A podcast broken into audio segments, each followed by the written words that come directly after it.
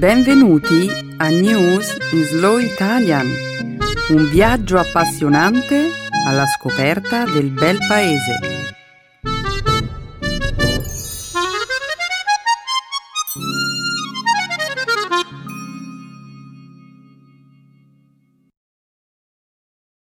È giovedì 14 giugno 2018. Benvenuti al nostro programma settimanale News in Slow Italian. Un saluto a tutti i nostri ascoltatori. Ciao Romina. Ciao Chiara. Salve a tutti. Nella prima parte del nostro programma ci occuperemo di attualità. Inizieremo con lo storico incontro tra il leader della Corea del Nord, Kim Jong-un, e il presidente americano Donald Trump, tenutosi martedì scorso a Singapore. Quindi parleremo della riunione dei G7 svoltasi la scorsa settimana in Canada. Passeremo poi a esaminare la preoccupante crescita del numero di suicidi negli Stati Uniti. Concluderemo infine con la vittoria di Rafael Nadal all'Open di Francia. Chiara, ho passato ore a seguire le partite di tennis in tv e poi ho trascorso una notte insonne per vedere il vertice tra Stati Uniti e Corea del Nord a Singapore. E adesso sei pronta a parlare di questi eventi? Certo, ho molte cose da dire su tutti gli argomenti del programma odierno. Bene, non vedo l'ora di discuterli con te. Ma adesso continuiamo a presentare il programma. La seconda parte della nostra trasmissione sarà dedicata alla cultura e alla lingua italiana. Nel segmento grammaticale spiegheremo l'uso dell'argomento di oggi, le congiunzioni subordinate condizionali. Infine concluderemo il programma con un'altra espressione italiana, a colpo sicuro. Benissimo, Chiara. Allora iniziamo. Sì, Romina, diamo il via alla trasmissione.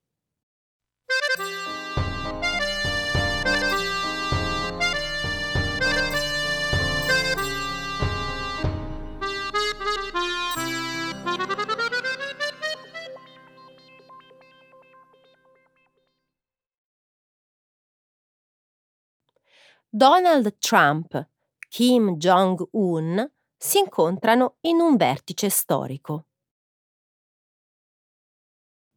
Il presidente degli Stati Uniti, Donald Trump, e il leader della Corea del Nord, Kim Jong-un, si sono incontrati faccia a faccia lo scorso martedì a Singapore.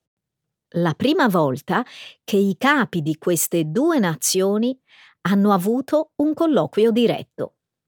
I due leader hanno firmato una breve dichiarazione con la quale gli Stati Uniti si impegnano a garantire di proteggere la Corea del Nord in cambio della denuclearizzazione della penisola coreana.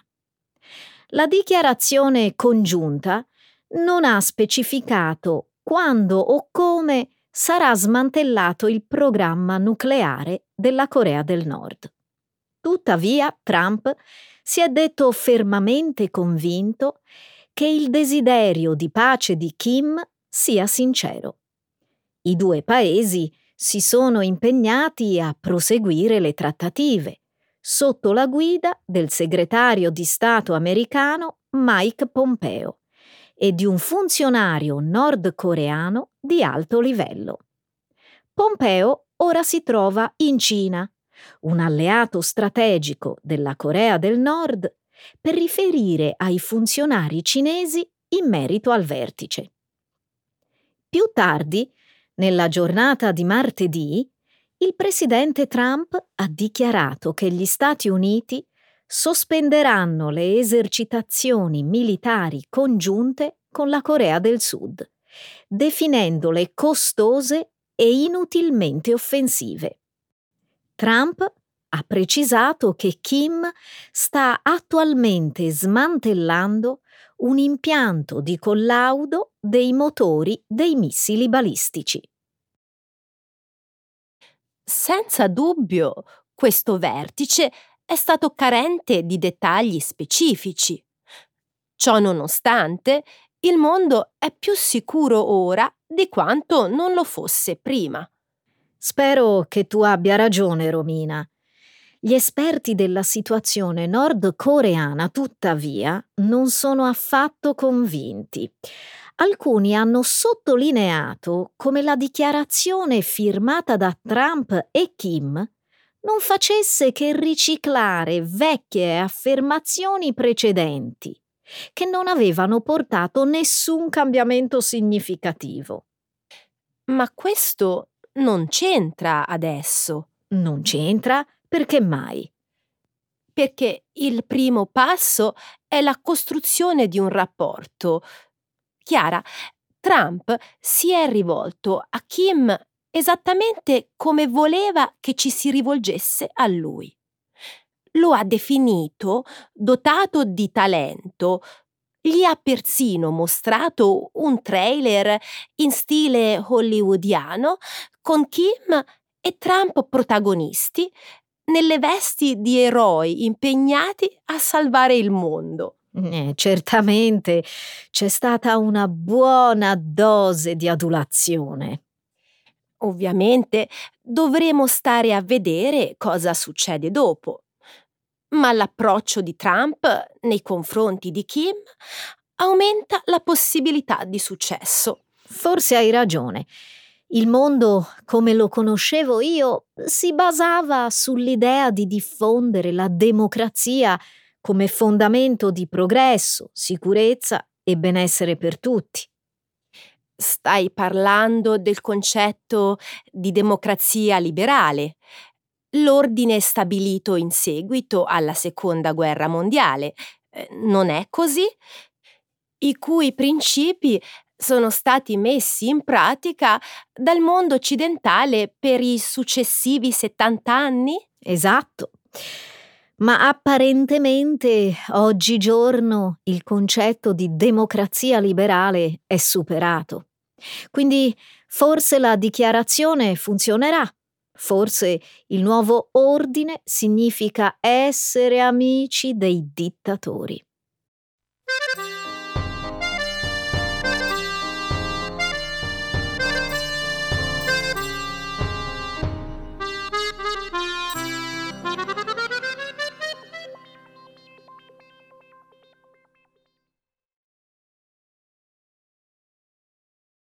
La riunione dei G7 si conclude nel caos.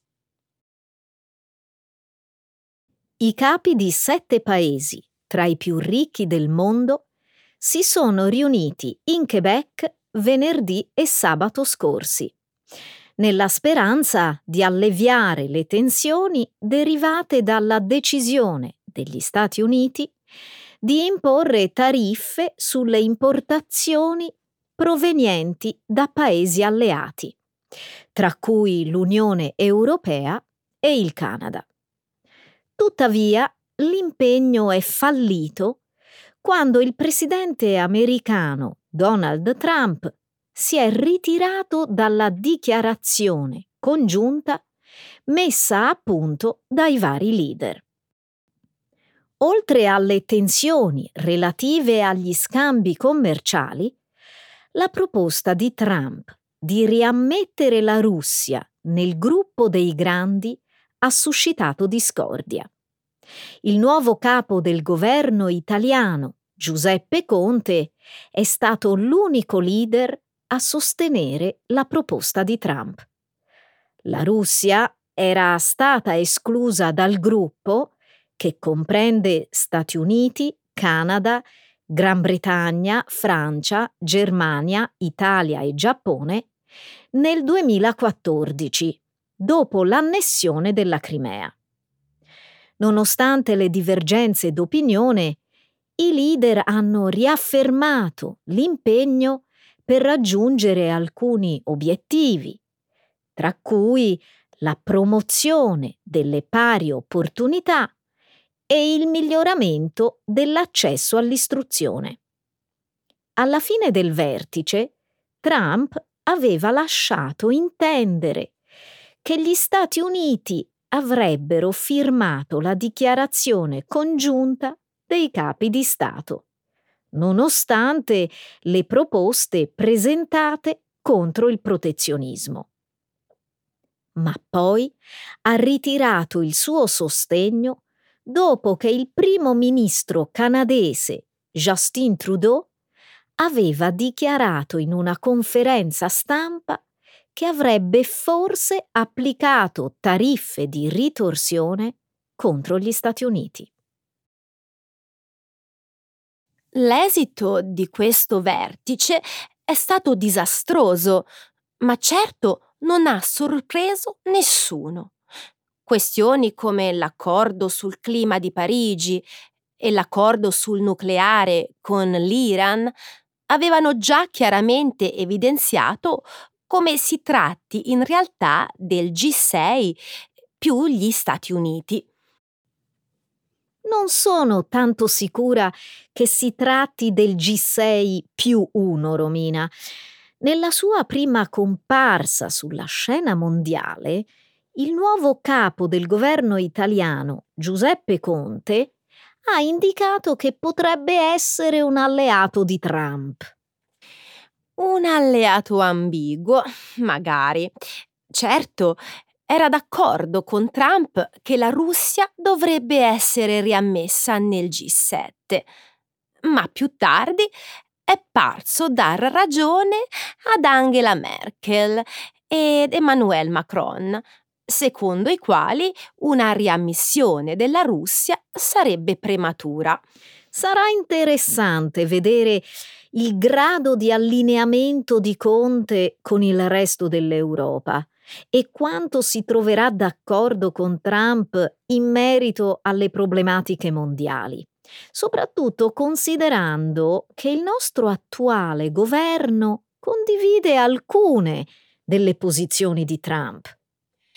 Sì, però sono ottimista che ritenga più importante l'unità dell'Europa. E nel complesso il vertice del G7 è stato incoraggiante in questo senso. Mi auguro che tu abbia ragione perché in questo frangente l'unità europea è più importante che mai, soprattutto dato che la riunione dei G7 ha dimostrato ancora una volta che l'Europa non può più contare sugli Stati Uniti.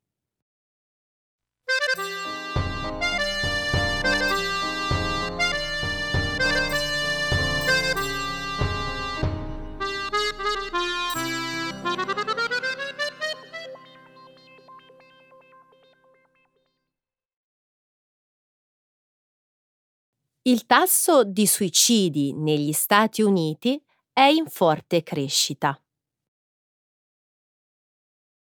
La notizia del suicidio della stilista Kate Spade e del famoso chef Anthony Bourdain la scorsa settimana ha evidenziato un'inquietante tendenza negli Stati Uniti, la crescita drammatica del numero di suicidi aumentati di oltre il 30% in metà del paese tra il 1999 e il 2016, secondo un rapporto diffuso lo scorso giovedì dai Centri per il controllo e la prevenzione delle malattie. Nel 2016 negli Stati Uniti si sono verificati circa 45.000 suicidi, più del doppio rispetto al numero di omicidi per quello stesso anno. Il tasso di suicidi è aumentato sia tra gli uomini che tra le donne e in ogni gruppo di età, razza e origine etnica. Nel 54% dei casi le vittime non avevano alcun disturbo mentale noto. Secondo il rapporto, tra i principali fattori determinanti ci sarebbero problemi di relazione, una crisi recente o imminente, abuso di sostanze e malattia fisica. Secondo il parere di alcuni scienziati, la grande recessione di una decina d'anni fa, a causa della quale molte persone persero casa e lavoro, sarebbe un fattore di questa crescita. Altri puntano il dito contro gli scarsi finanziamenti a favore della ricerca nel campo di salute mentale e assistenza preventiva. Chiara, la morte di Anthony Bourdain e quella di Kate Spade sono state un colpo tremendo allo stesso tempo, però, accadono tanti altri suicidi di cui non si sente mai parlare. Hai ragione, Romina, è molto triste. E il fatto che oltre la metà delle persone che si suicidano non abbia disturbi mentali noti, induce a pensare che molte persone depresse non chiedono aiuto. Non chiedono aiuto e forse non hanno neppure una solida rete sociale. Penso che la mancanza di legami possa essere uno dei motivi principali per cui così tante persone sono depresse negli Stati Uniti. Forse, ma non credo che il problema sia solo degli Stati Uniti, Romina. No, ma potrebbe essere un fattore importante. Gli Stati Uniti sono un paese enorme. Molte persone vivono molto lontano da familiari e amici. Per di più, a causa del sistema sanitario americano, il carico economico per chi si ammala seriamente può essere enorme. È una teoria interessante ma non sono convinta che riesca a spiegare fino in fondo il tasso di suicidi negli Stati Uniti. Alcuni paesi europei con piani assistenziali decisamente migliori, ad esempio Francia e Finlandia, hanno un numero di suicidi maggiore. Ma in questi paesi i suicidi sono in diminuzione. Eh, ci deve pur essere una ragione se negli Stati Uniti invece continuano ad aumentare? Sospetto che la risposta sia molto complicata, ma intanto alcuni hanno citato un provvedimento che potrebbe aiutare. Hmm, di che si tratta? Limitare l'accesso alle armi. Circa metà dei suicidi negli Stati Uniti sono compiuti con armi da fuoco almeno in uno Stato, una legge che consente alla polizia di sequestrare le armi alle persone ritenute fortemente a rischio è stata associata a una riduzione di suicidi con arma da fuoco.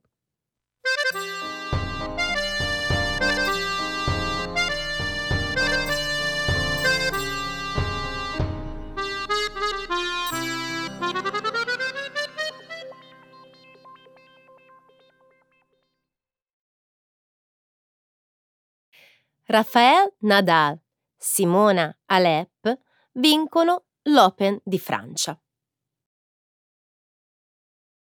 Domenica scorsa Rafael Nadal ha vinto il suo undicesimo titolo all'Open di Francia, battendo l'austriaco Dominic Thiem in tre set consecutivi.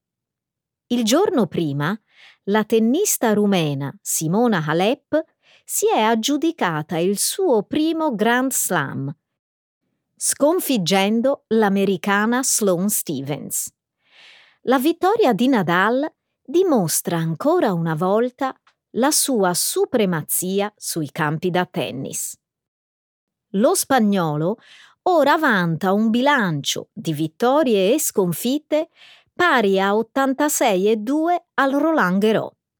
Con la vittoria di domenica Attualmente detiene nel complesso 17 importanti titoli, preceduto solamente da Roger Federer. Halep invece era arrivata seconda in tre incontri di Grand Slam prima di sabato, nonostante fosse stata classificata come numero uno nel mondo. La sconfitta più recente era stata a gennaio alla finale dell'Open di Australia contro Caroline Wozniacki. Il campionato si svolge nell'arco di due settimane, tra l'ultima settimana di maggio e la prima di giugno. È uno dei quattro tornei del Grand Slam, insieme all'Open di Australia, al torneo di Wimbledon e all'Open degli Stati Uniti. Il torneo si gioca fin dal 1891. 1891 e viene organizzato ogni anno a partire dal 1928. 1928 a Parigi, nello stadio Roland Garros, così denominato in onore di Roland Georges Garros, un eroico aviatore della Seconda Guerra Mondiale. Chiara, eh, devo ammettere, forza Rafa, il suo dominio agli Open di Francia è davvero incredibile. Assolutamente. E la cosa che mi colpisce altrettanto è la sua umiltà. Non dà per scontata nessuna vittoria. Lo sapevi che nei suoi 15 anni di carriera professionale ha vinto oltre il 90% delle gare sui campi da tennis. Davvero notevole. E nessun altro giocatore ha avuto un tale predominio in una gara, a eccezione di Margaret Court, che ha vinto 11 titoli dell'Open in Australia nel corso degli anni 60 e 70. Sono felice anche per Simona Alep. Dopo tre deludenti sconfitte nella finale di importanti campionati, è stato entusiasmante vederla vincere. Oltretutto aveva detto che l'Open di Francia era il suo Grand Slam preferito, quello che desiderava vincere più di ogni altro. Proprio così. Intanto il mese prossimo si gioca a Wimbledon. Staremo a vedere come se la caverà Alep in quella gara. E vedremo se Serena Williams giocherà. E se Federer si aggiudicherà il suo ventunesimo titolo di Grand Slam.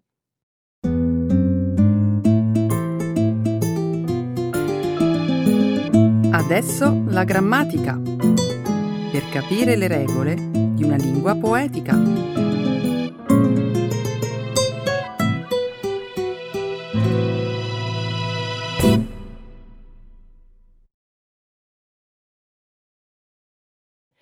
Conditional Subordinate Conjunctions.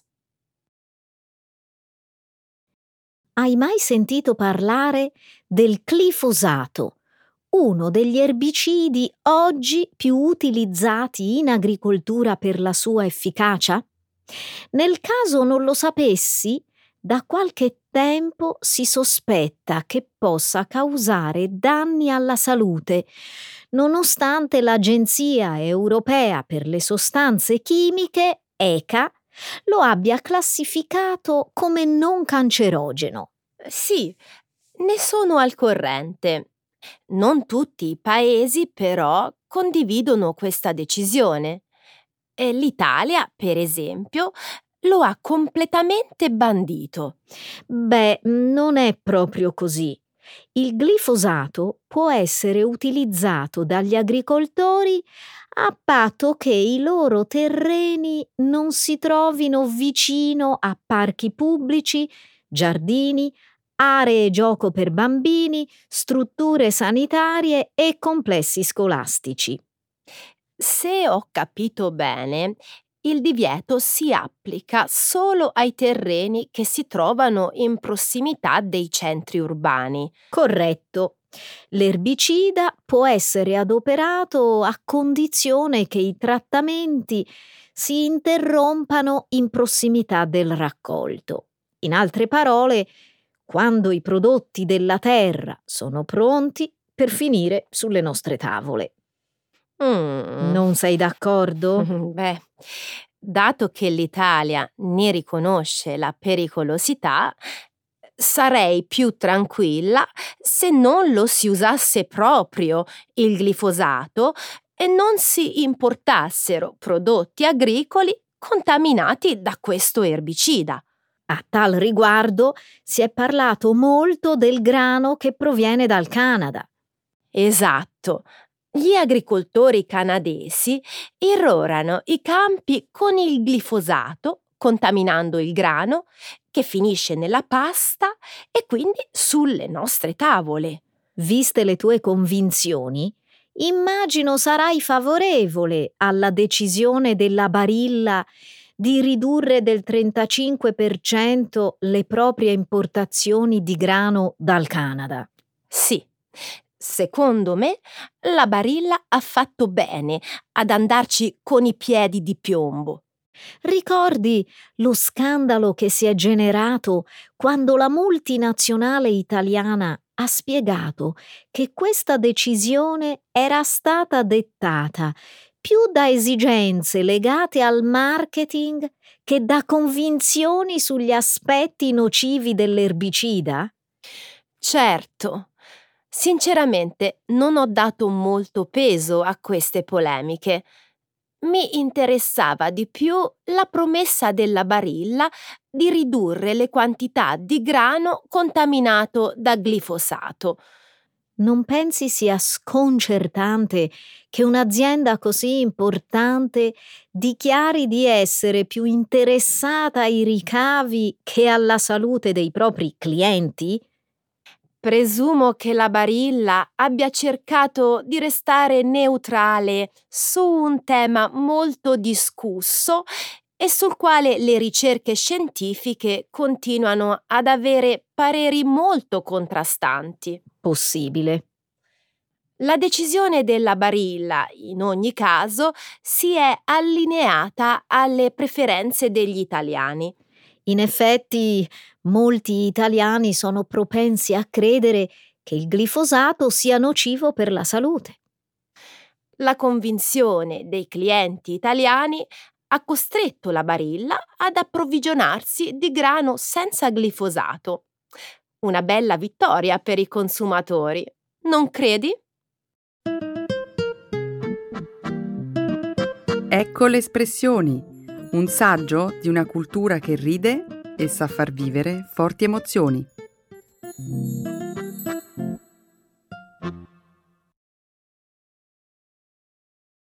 A colpo sicuro. Without a doubt. Giovedì scorso sono entrata in un bar eh, con un'amica per prendere un caffè, quando all'improvviso ho notato la riproduzione della foto American Girl in Italy, appesa alla parete. Conosco bene quella fotografia.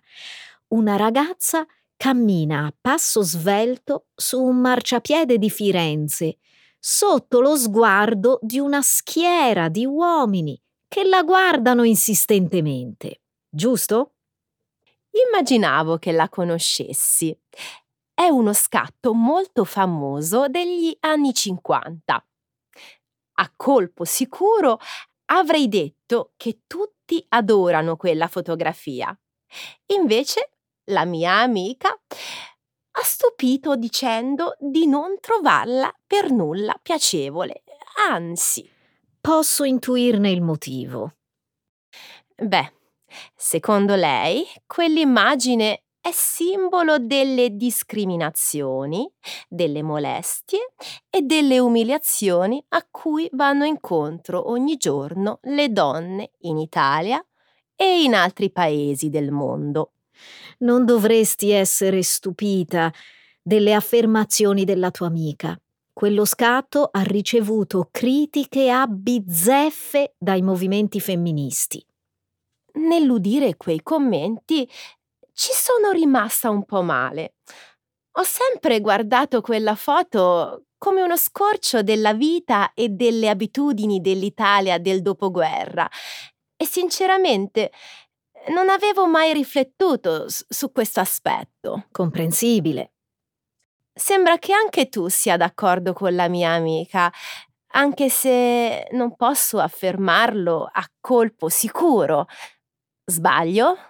Beh, è indubbio che la foto ritrae un momento disagevole per la ragazza che passeggia sotto gli occhi concupiscenti dei passanti.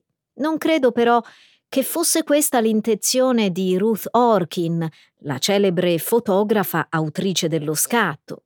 Secondo te eh, cosa voleva comunicare la fotografa con questo scatto?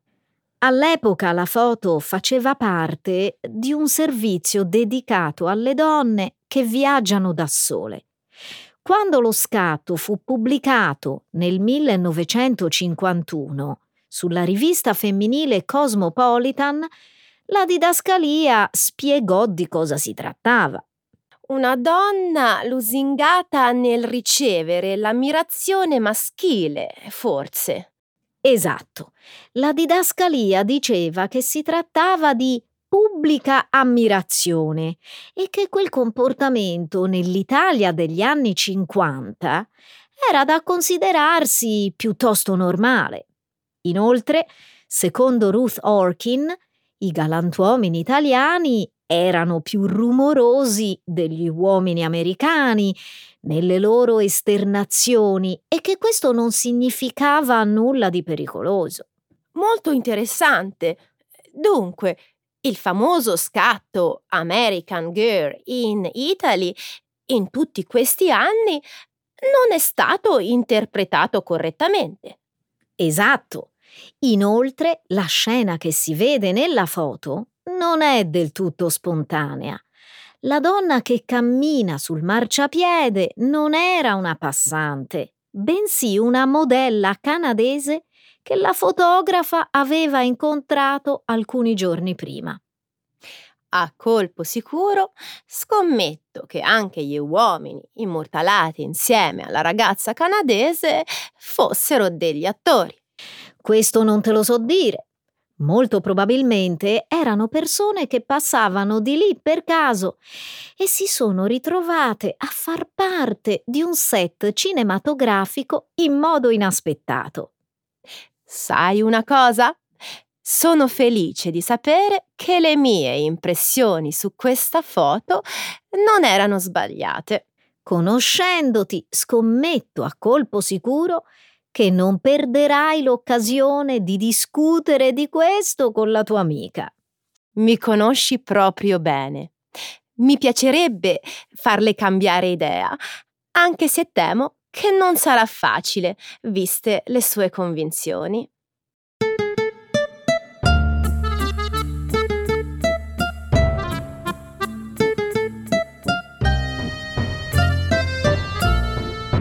Anche per oggi abbiamo terminato. Ciao Romina e grazie.